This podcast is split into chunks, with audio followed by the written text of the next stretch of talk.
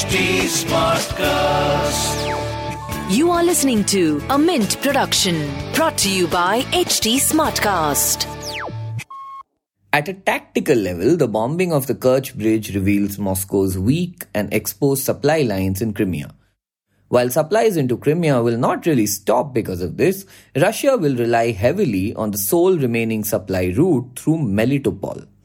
The success of the attack points to massive failures in Russian intelligence and reinforces the perception that Russia has lost control of the war. Given how closely the project was associated with Putin, it is also a major blow to the Russian president's personal prestige.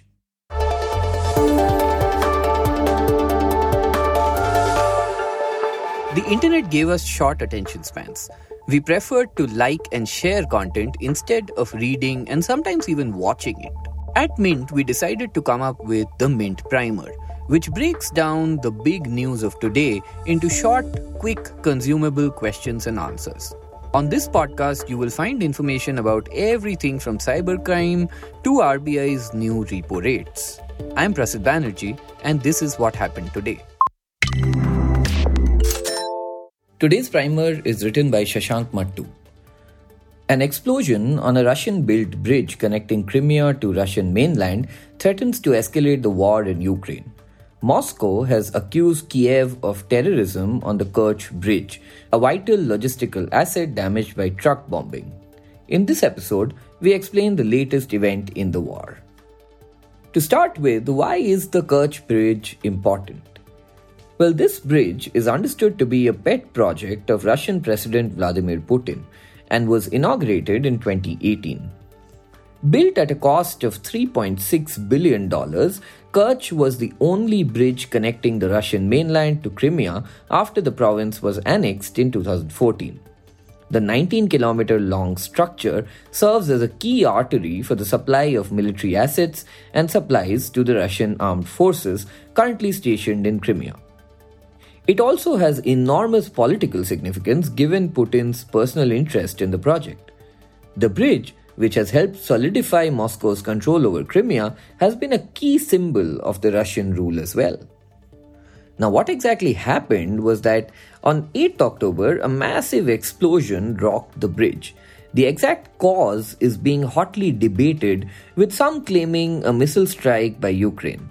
However, Analysts point to CCTV footage that shows that a truck drove into the bridge before exploding.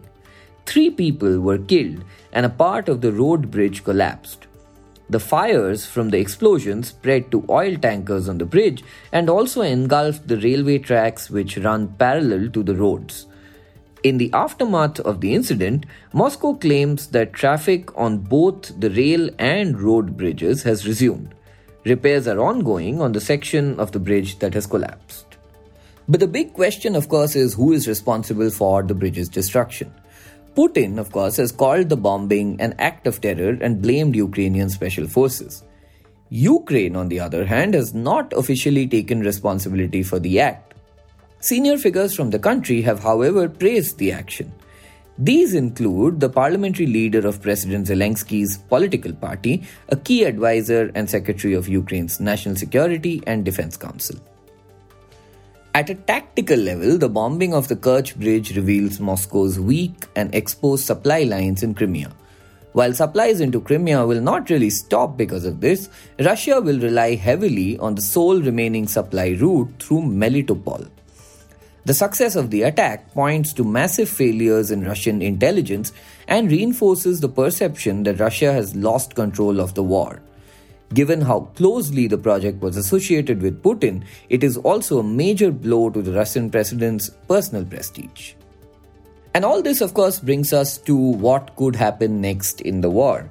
Russia has responded to the bombing with a series of missile attacks on Ukrainian cities like Kiev and some others.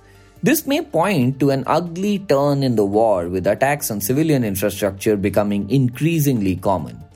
Experts are also worried over the appointment of General Sergei Surovikin as overall commander of the Russian war effort in Ukraine. Surovikin, who also commanded Russian forces in Syria, has been accused in the past of excessive brutality against civilian targets. And that was a quick glimpse at today's front page. We'll see you again tomorrow. This was a Mint production brought to you by HT Smartcast. HT Smartcast.